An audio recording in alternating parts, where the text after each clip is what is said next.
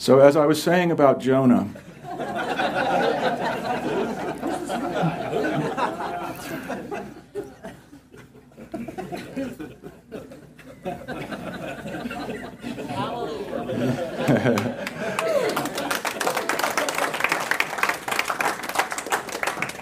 I, uh, I miss being here. Um, you guys act like something happened. Uh, look, I've, I've wrestled back and forth with how to handle this time this morning. Uh, I, I, do not want at all for, uh, for me to just be up here and talk about the last five months. Uh, I do recognize, though, that just skipping by that completely would be unfair for you as my church family. And so um, I know most of you know what has been happening. Some of you may not know it all. Some of you may know just a few details. And uh, just to make sure we're clear on everything that's gone on, um, to make sure uh, there are no rumors that I've been in Hawaii the last five months. I just want to take uh, a few minutes um, to just, um, well, mostly express my thanks. I stood up here on January 23rd and told you that in our Through the Bible study that we've been doing for a few years now, that we are at the point of looking at the life of Jonah. And I asked you to turn to Jonah chapter 1, and I said, uh, God willing, for the next four Sundays, we're going to look at the four chapters of Jonah. Uh, when I had woken up that morning, um, I felt off. I, I don't even know how to put it into words. I just felt like I was out of sync with, with life. Something was wrong.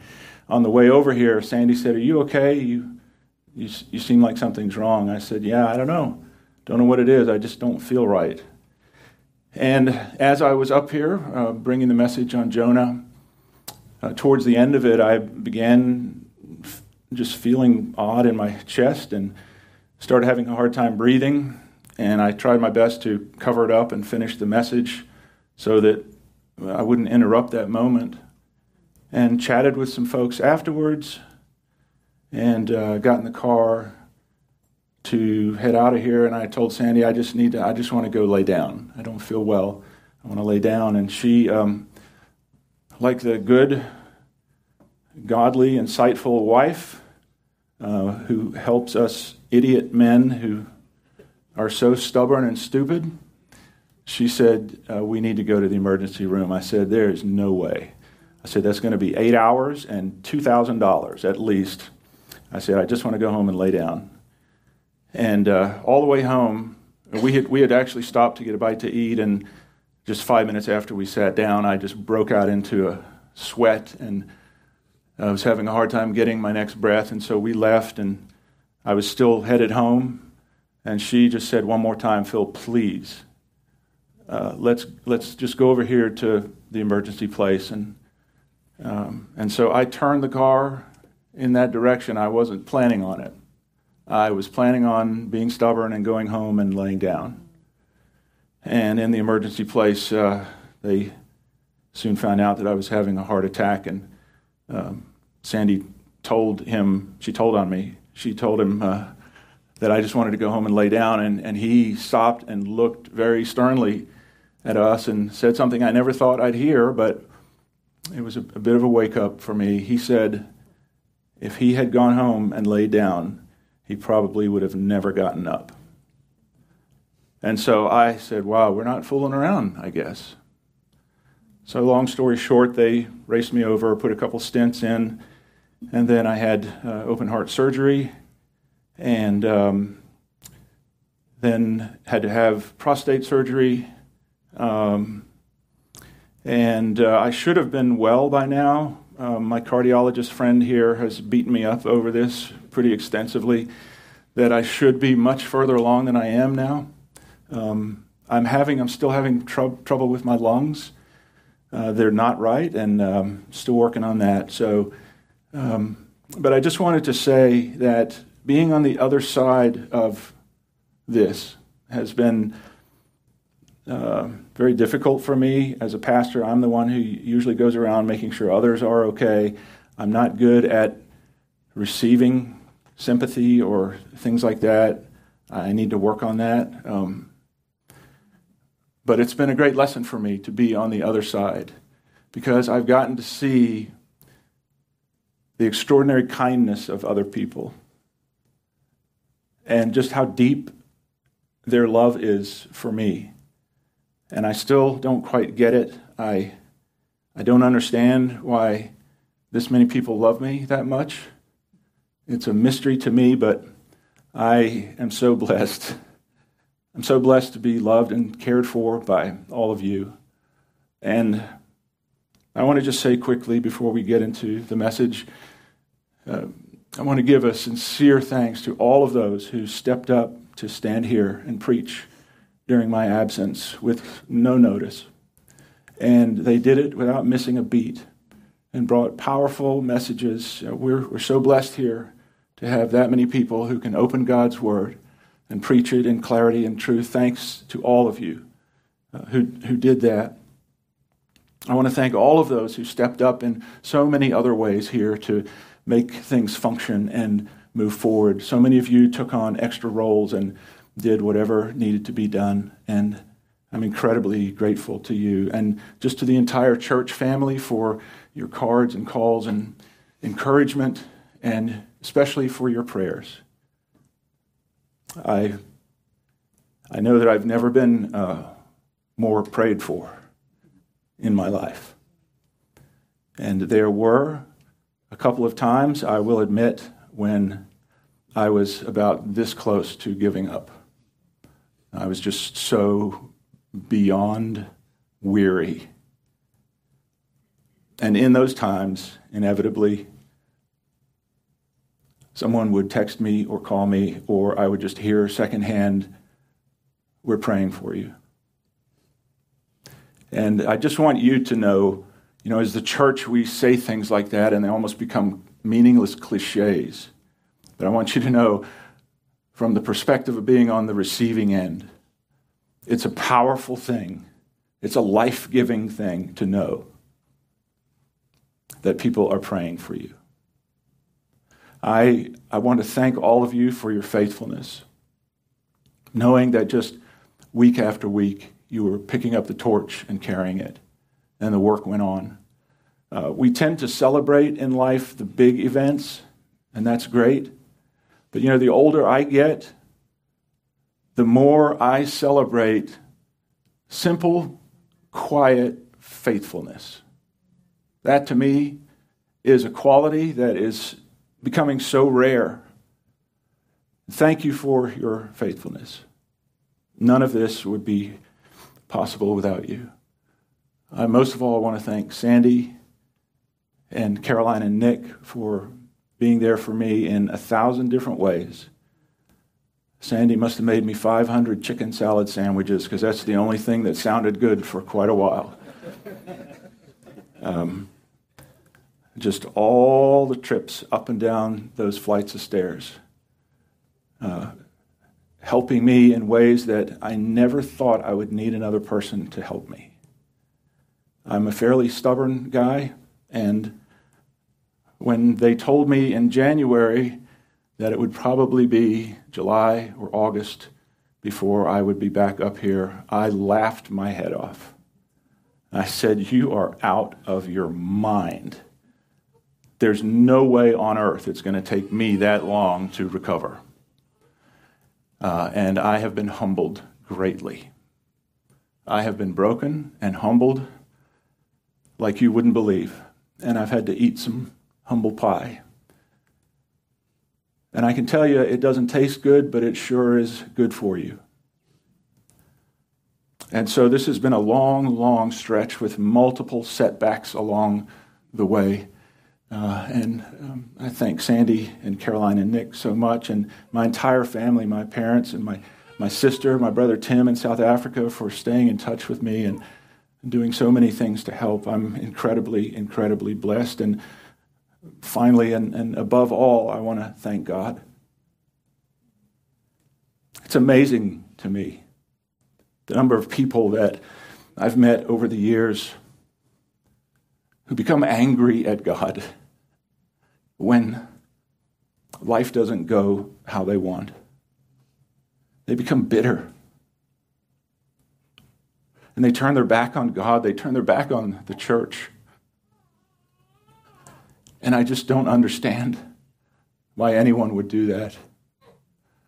The truth is, whatever God saw fit to take me through, He could have broken my neck and both arms and both legs, and He would still be a good God worth praising and worshiping and living for.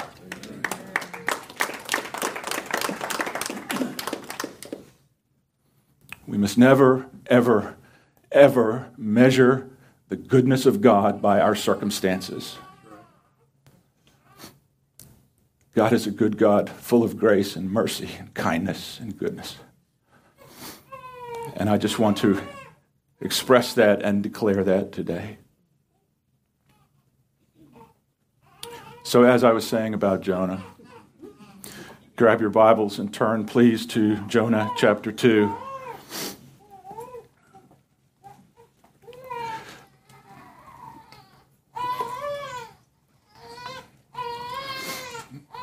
The interesting thing about this is, as I was sharing with Jaron and Rachel, that um, I had prepared this message in January. I was planning on bringing this message on January 30th. And God saw that I needed to learn some lessons before I stood up here and brought this message on Jonah chapter 2. And the title of this message is The Blessing of Being Humbled. You want to talk about God's timing. The blessing of being humble. As a quick recap, I know it's been a while. Jonah chapter 1, we saw how God called Jonah, gave him an assignment to leave where he was and go northeast to the massive city of Nineveh, who were. Uh, known as the Assyrians as well. They were staunch enemies of Jonah's people. They were vicious warriors, extremely cruel, a very hated people group. And when Jonah heard God's call to go to them to preach repentance and salvation, he said, Not on your life. And he went down to the little port city of Joppa. I showed you some pictures of that. It's still there today. He paid the fare, he boarded a ship, and he sailed in the exact opposite direction. He went west to a place called Tarshish, which is about 2,200 miles away. Jonah was running as far away from God as he could. He even said, I'm going to flee from the presence of the Lord. What a laughable idea that is. And as he's out on the ocean on this ship, we're told that God sent a violent storm upon that ship, so bad that the ship was about to break up and sink. They began throwing the cargo overboard, and was finally realized that Jonah was the cause of the problem. God had sent this storm as discipline on Jonah. And Jonah said, If you want the storm to stop, you need to pick me up and throw me overboard. And as soon as you do, the storm will calm down. And that's exactly what they did, and that's exactly what happened. And Jonah sank beneath the ocean.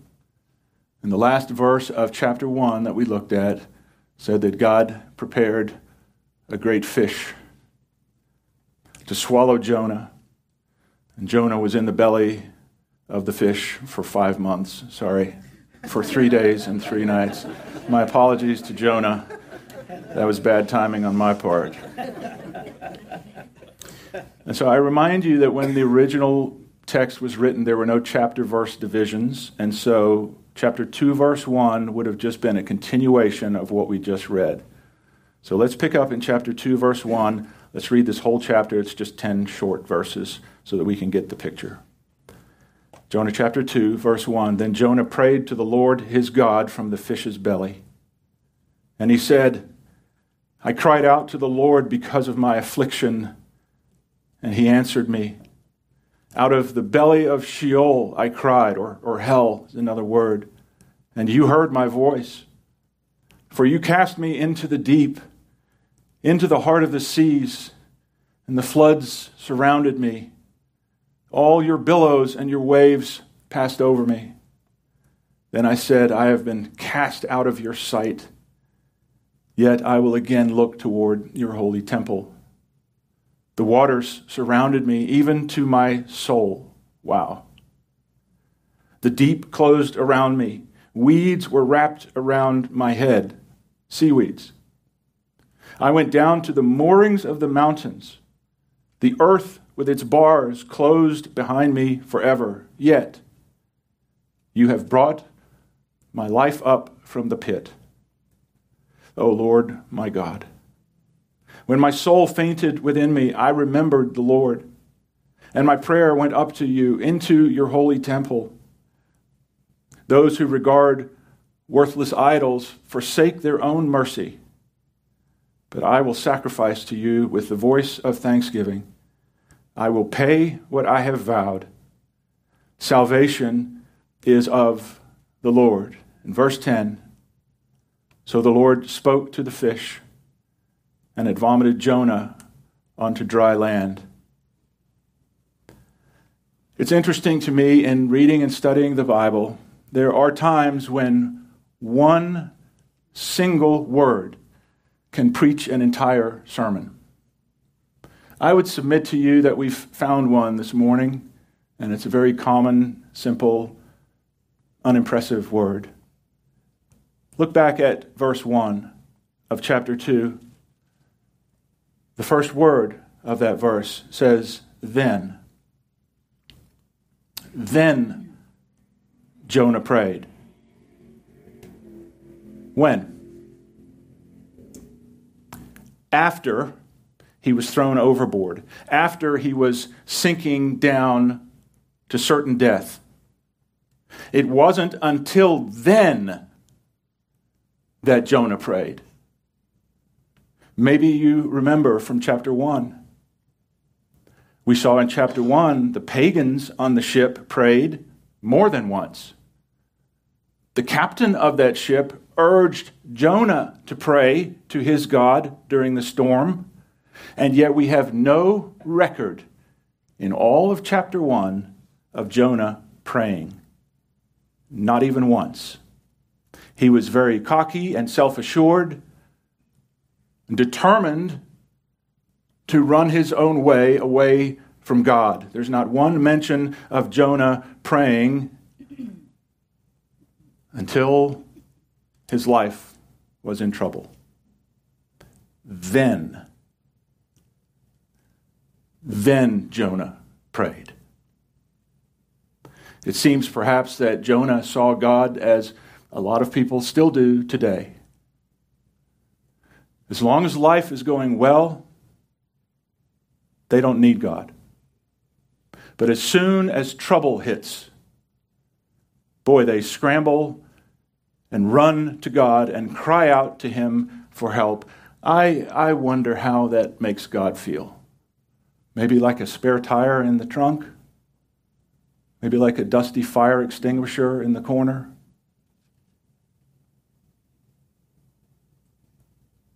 We saw in chapter 1, Jonah could talk religion. Boy, he said all the right things about God and his power. But even though Jonah said he feared God, his life gave evidence that he didn't fear God at all. Not until God sent trouble into his life to wake him up. You see, I want to just insert a quick warning here. It's very easy for us, especially here in America, where our faith has cost us nothing yet. It's very easy for us to say we are a Christian. And all the while, we're actually not followers of Christ at all. We know all the lingo, we know all the spiritual Christian routines, And if we're honest enough, we would have to examine our life and say, we're just daydreaming our way through this. We're just drifting along with the current. I would encourage you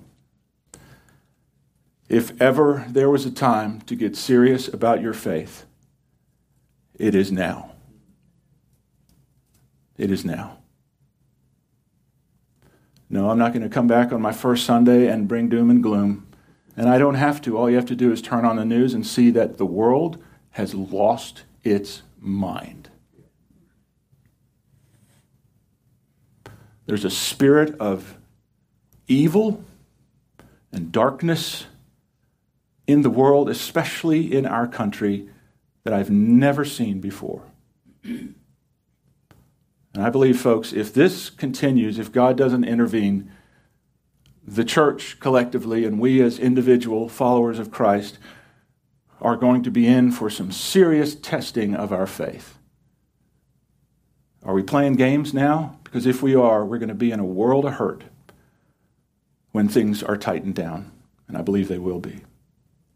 Verse 2 Jonah now has received the wake up call. And he said, I cried out to the Lord because of my affliction, and he answered me. Out of the belly of Sheol I cried, and you heard my voice. Now, the word cried is used two times here. It's the same word in English, but it's two different Hebrew words. The first uh, instance of cried is the Hebrew word kara, and it, it's a very strong word. There's nothing generic about this at all. It's not like a, a, just sort of a random cry, somebody help me. The word kara is a very strong word. It means to call out loudly and boldly. It, there's one of the meanings that um, can, can even indicate the picture of accosting someone. So, in other words, you're so serious about what you're doing that you run up to the person and grab them by the shirt and pull them in close and scream your need out to them. It's that kind of picture. The second instance is the word chevet, and it conveys the idea of knowing exactly what your need is and calling out to God for that specific need, not caring what anybody else thinks. So often in the church, I think we are afraid to get specific about our needs. We tend to speak in generalities when it comes to prayer requests, even going so far as to say we have an unspoken prayer request. I still don't know how I feel about that, honestly. I understand. I, I understand there are times when perhaps nothing should be said, but I think there are maybe more times when we're holding back because we're, we're afraid perhaps of what people around us would think if we dared to open up our soul and use these two forms of crying out to God for help. To say, I can't bear this anymore. My life is broken, and I don't care who knows about it? I don't care what they think of me. I am desperate for help. And I'm crying out to God. This is what Jonah is doing here. There's nothing mild or generic about what he's doing.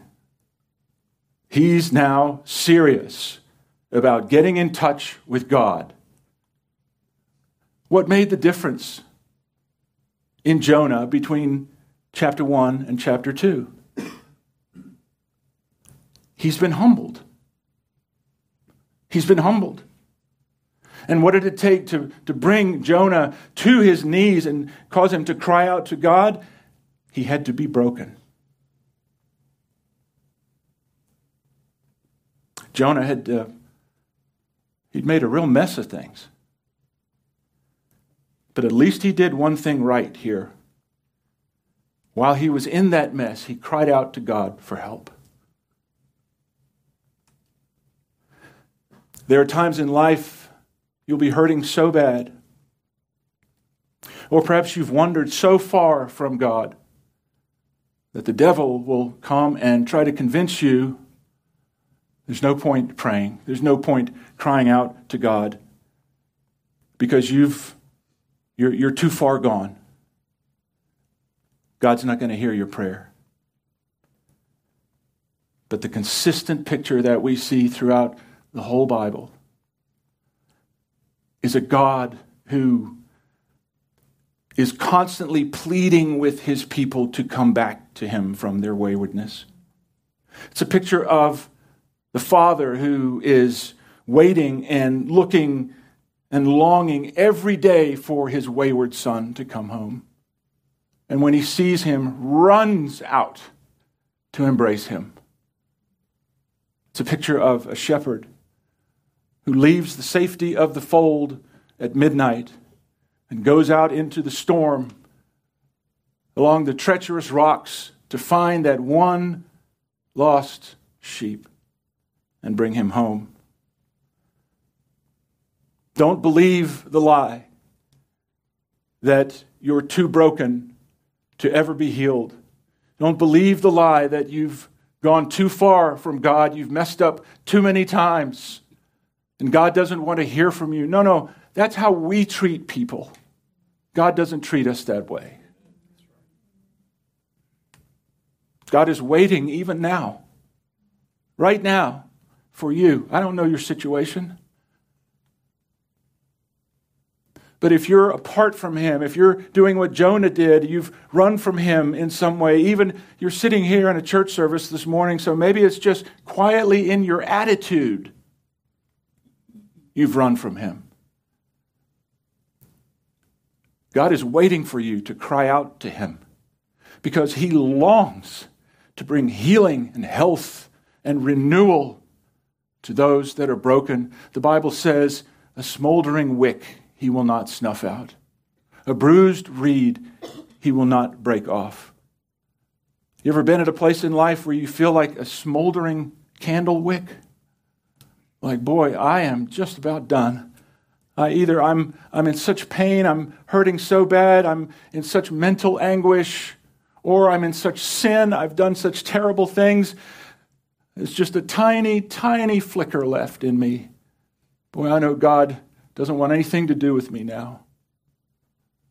I say to you again, God is waiting right this moment for you to cry out to Him and admit where you are and be specific and say, God, here's Here's what I long for from you.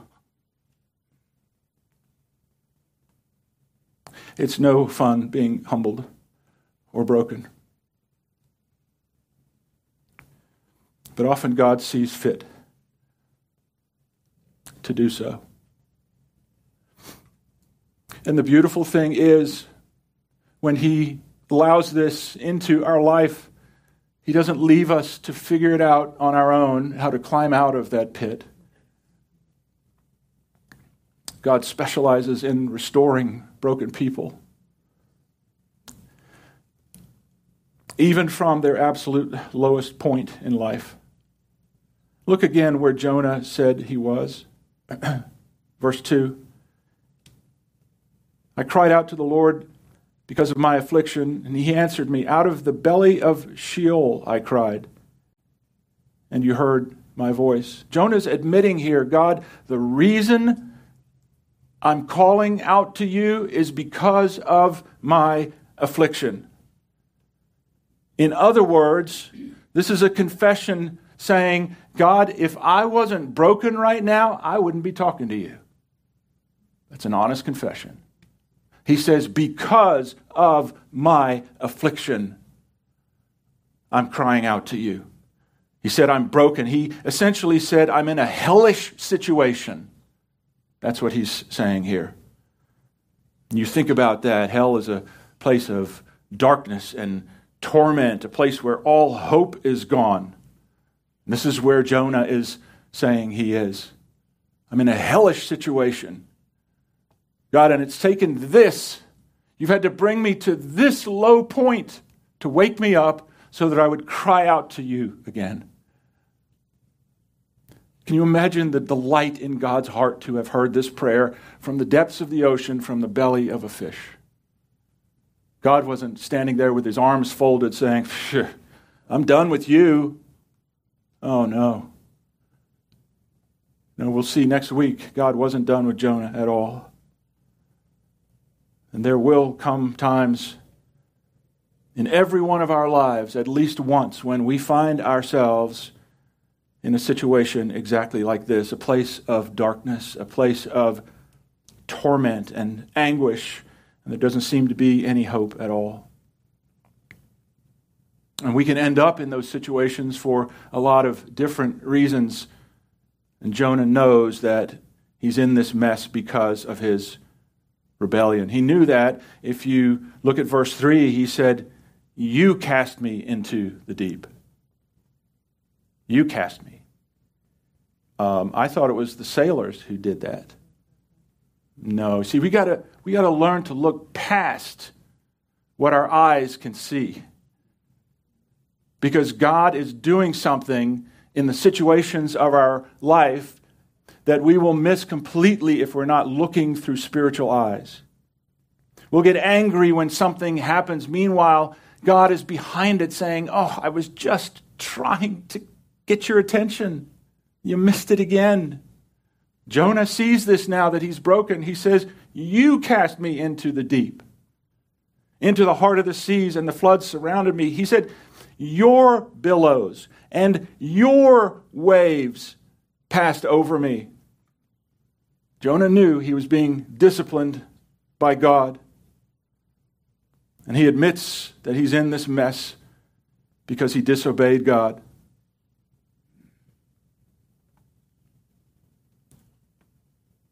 And one common danger in times like this, when we're encompassed by unending physical pain or mental turmoil or fear is that our thinking will become skewed. There's something that happens to human beings in those moments where their spiritual compass, their theological compass begins spinning, and they tend to lose their focus and their direction on the things that are right and true. Look at verse 4. Jonah said, I have been cast out of your sight. He actually believed that he had messed up so badly that God had thrown him aside and forgotten about him. And that's a lie that Satan will try to convince you of too. I had one time, I remember it well during all this, where I was, I was so low and I had been working so hard, doing everything I was being told by the therapist and trying so hard to, to get my strength back and had another setback and ended up back in the hospital. And I'm telling you, it just, it leveled me. And I thought about our church and I said, I will never get back. I'll never get back to the way things were. I'm done. And Satan began playing on my mind and just about had me convinced that it was all over. We have to be careful we have to guard our thinking against this. The New Testament says so much about our mind, taking charge of our thoughts, bringing them into captivity, as it were, not allowing Satan to grab one little loose thread and run a mile with it. And before we know what's happened, boy, we're, we're in a mess mentally. We've got to be careful. It's easy for us at our lowest points to think that God has lost sight of us, that He doesn't care about us anymore, that He's not in control. Maybe that's you today. Maybe you've sunk to the lowest depths that you could ever imagine being at in life, and you think that God doesn't see you anymore. Can I just remind you of what David said in Psalm 139? David was feeling this way, and he when he came to his senses, he wrote this in Psalm 139, starting in verse 7 Where can I go from your spirit? Or where can I flee from your presence? If I ascend into heaven, you are there. If I make my bed in hell, behold, you are there. If I take the wings of the morning and dwell in the uttermost parts of the sea, even there your hand shall lead me, and your right hand shall hold me.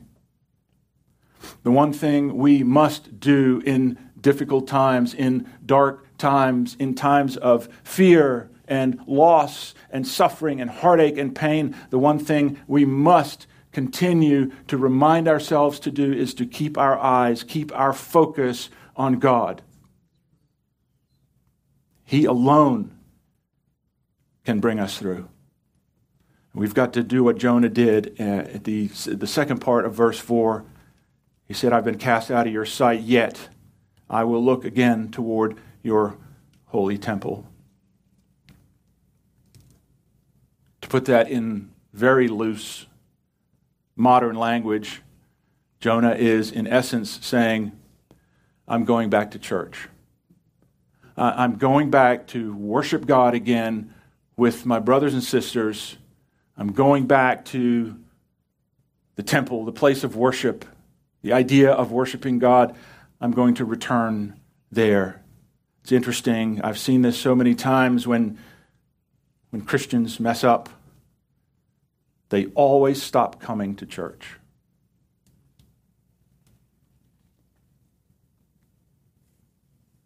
It's ironic because coming to meet together, to be part of a Christian fellowship, to worship God together, is the very thing they need to be doing when they're in those worst moments of life. Well, even from the darkness of the fish's belly, Jonah realized that he needed to start praising God again. And it's interesting, he didn't wait until his circumstances improved. He said in verses 5 and 6 The waters surrounded me, even to my soul. The deep closed around me. Weeds were wrapped around my head. I went down to the moorings of the mountains. The earth with its bars closed behind me forever, yet you have brought up my life from the pit, O Lord my God. And then he, he says in verse 7 When my soul fainted within me, I remembered the Lord, and my prayer went up to you into your holy temple. He says, Those who regard worthless idols forsake their own mercy. In other words, if you put any other idol before God, you are going to miss out on the storehouse of mercy that God had waiting to give to you in that situation. If you turn to any other thing or person or pursuit to get you out of this, to help you through this, God says, You're going to miss out on the mercy I had for you. He said, But I will sacrifice to you. That's going to cost him something now. I will sacrifice to you with the voice of thanksgiving. I will pay what I have vowed. Salvation is of the Lord. Jonah really got this part right. He messed some things up bad, but he got this part right. And he begins right where he is in the midst of the darkness, in the midst of the fear, in the midst of the smell and the yuck. Jonah began praising God from there. You've probably heard people say, or maybe you've said yourself, God, if you just get me out of this, I promise I'll fill in the blank. Yeah, we've heard that. Oh, God, God, just if you just fix this mess, God, if you just get me out of this, I promise I'll be a missionary in Ethiopia for the rest of my life.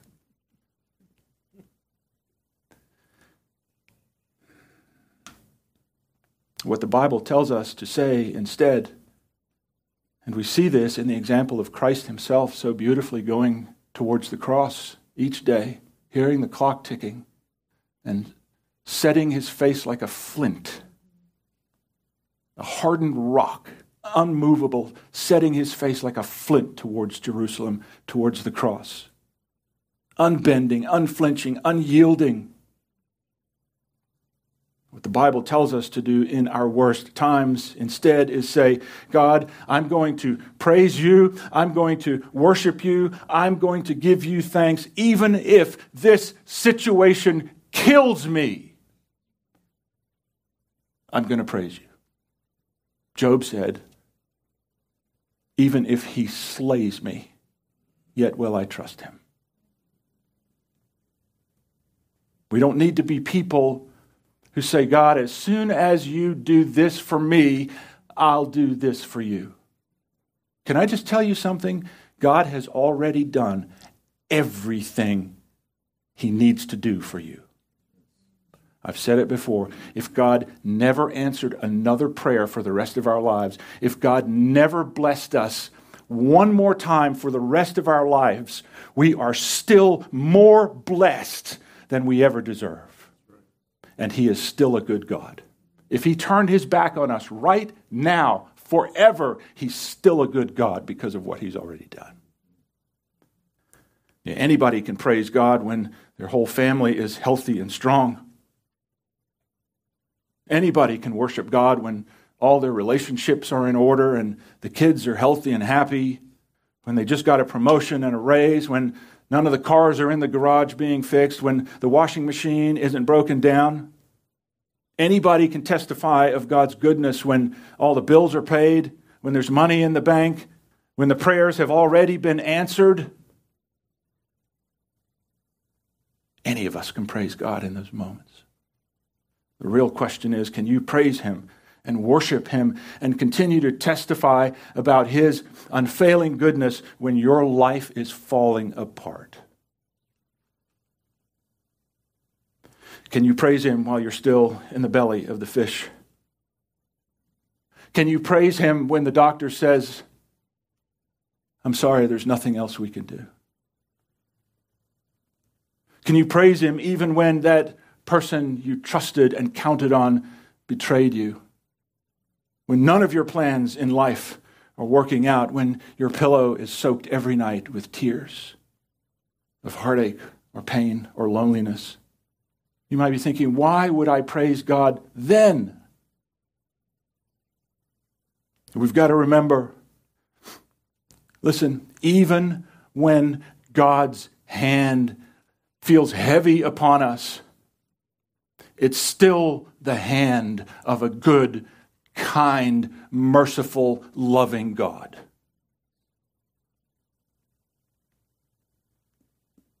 God is the only one who can deliver you out of it anyway. And Jonah began remembering that. He said, Salvation is of the Lord. And when Jonah, when he finally reached this place of brokenness and honesty, God's mercy came flooding in. Verse 10, we end with this. So the Lord spoke to Jonah. The Lord spoke to the fish, and it vomited Jonah onto dry land. Oh, it's such a nasty sounding verse. It kind of gives you the creeps, but the truth is, this is an extraordinary picture of God's grace.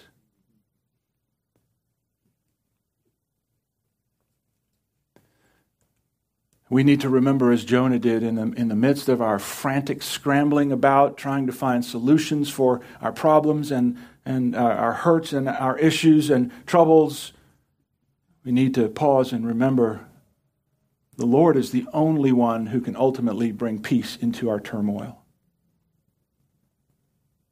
All it took was a word from God, and everything changed. That huge mess that Jonah created. Boy, what a mess.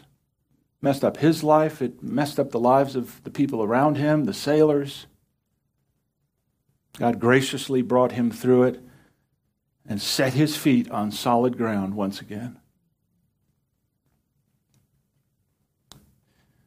And as I said, what we see here so clearly is the goodness and the mercy of God even after Jonah's rebellion, even after Jonah disobeyed, even after he ran from God and caused all these problems, God didn't say, Boy, you really blew it. I've got no use for you now.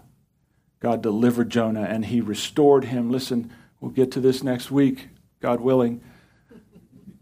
God restored Jonah to his original mission. Man. Don't you think God had every right to say, okay, Jonah, listen, I'll let you back in? But here's the thing you're not going to be my representative anymore. I'm going I'm to knock you down a couple ranks.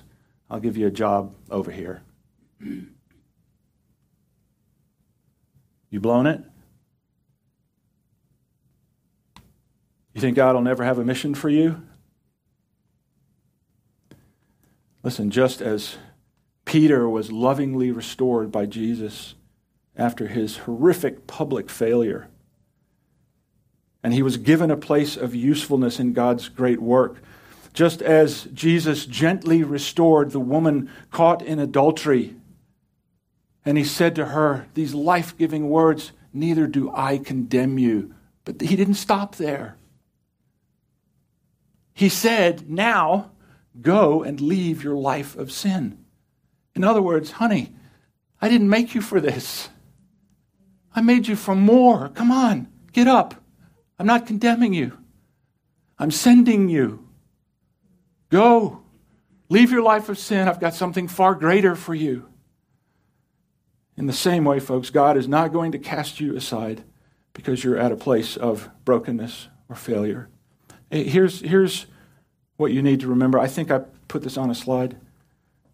God can use, no, I didn't. Never mind. Sorry. God can use each of us, not in spite of our brokenness, but because of it. We've got to get that. Our brokenness, our mess, our troubles, our hurts, we don't come out of that into God's plan B. Somehow, in the miraculous sovereignty and control and providence of God, even our messes, even our brokenness is part of God's plan and he uses us not in spite of those things, but because of them. He wants to take the very things that have hurt you the most and use them for his glory. The suffering, the pain, the failures in your life are precisely what God can use to bring about his greatest work through you. God doesn't allow us to be broken for nothing. God doesn't put us in the furnace of affliction for nothing. Here's the slide that I have. We can put this up. Please remember this your test becomes your testimony, your obedience becomes your opportunity. Jonah now had the chance for his test to become one of the greatest testimonies ever. And when he finally obeyed, God's door of opportunity was thrown open to him once again, and we'll see that next week. What a horrible experience this was, man. But what incredible truths Jonah learned. See, there are some things that we can't learn from a book. We have to learn by going through them. Jonah ran from God's call so now he knows what disobedience looks like. He was thrown overboard. So now he knows what discipline looks like. He sank into the ocean and was swallowed by a great fish. So now he knows what fear looks like. He cried out to God from the belly of the fish. Now he knows what repentance looks like. He admitted the depths to which he had sunk. Now he knows what being humbled looks like. He was forgiven and deposited safely onto dry land. Now he knows what grace looks like. What I'm trying to get you to see this morning is your test is really your testimony. Your obedience is really your opportunity. Don't despise the painful places that God may put you in. Don't become angry. Don't resent God for not getting you out sooner, for not fixing things in the way that you hoped they would be. And so I close with a critical question Are we going to waste our trials? Because sadly, We'll see in chapter 4, that's exactly what Jonah did. He wasted it. He was so close. He wasted it. Are we going to waste our trials? Or are we going to say, Lord, I surrender myself to this season of brokenness. Use it in my life and for your glory any way that you see fit. Does God have you in a place right now that you'd rather not be? It's okay. It's not the end. He's molding you, He's shaping you, He's refining you, purifying you. And if you look carefully through the eyes of faith, you'll see that being broken is actually a blessing. Let's pray. You've been listening to a broadcast from Life Point Church in Greenville, South Carolina. If this ministry has touched your life in some way, we would love to hear from you. Just visit our website at www.lifepointsc.org for more information. Or, if you prefer to reach us by letter, you can write to us at P.O. Box 27036, Greenville, South Carolina 29616, USA. Until next time, may God bless you as you continue to follow Him. Open the eyes of my heart, Lord. Open the eyes of my heart, I want to see